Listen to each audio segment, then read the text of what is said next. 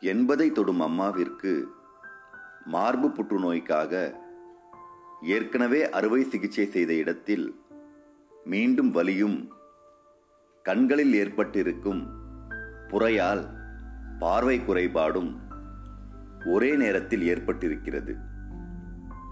இரண்டையும் பரிசோதித்து பார்த்த அந்தந்த துறை மருத்துவர்கள் ஒன்றன் பின் ஒன்றாக இரண்டிற்கும் அறுவை சிகிச்சை செய்ய வேண்டுமென சொல்கிறார்கள்.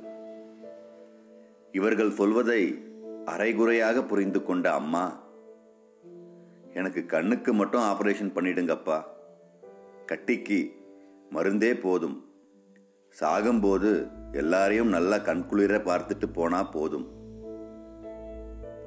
சிரித்தபடி சொல்லும் அவளை பார்க்க முடியாமல் தடுக்கிறது. எங்கள் விழிகளில் திரண்டிருக்கும் கண்ணீர். प्रभु शंकर का